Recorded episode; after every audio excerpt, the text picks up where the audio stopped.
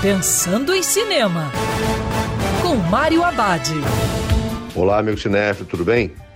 Os cinemas abriram, mas ainda vai demorar um pouco para tudo voltar ao normal.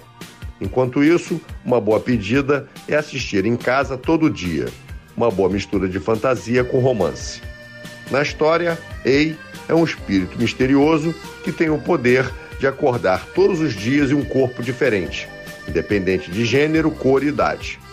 Sua rotina se torna um problema quando acorda no corpo de Justin e acaba se apaixonando pela namorada dele.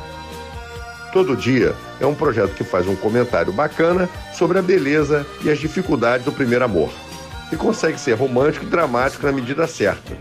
O longo inovador está antenado com a nossa nova era, repleta de opções. Ao mesmo tempo em que é lúdico, nos faz pensar nas nossas escolhas. Todo dia tem uma bela premissa num filme que é indicado para todas as idades. E lembrando, em tempos de coronavírus, o cinema também pode ser no sofá de casa. Quer ouvir essa coluna novamente?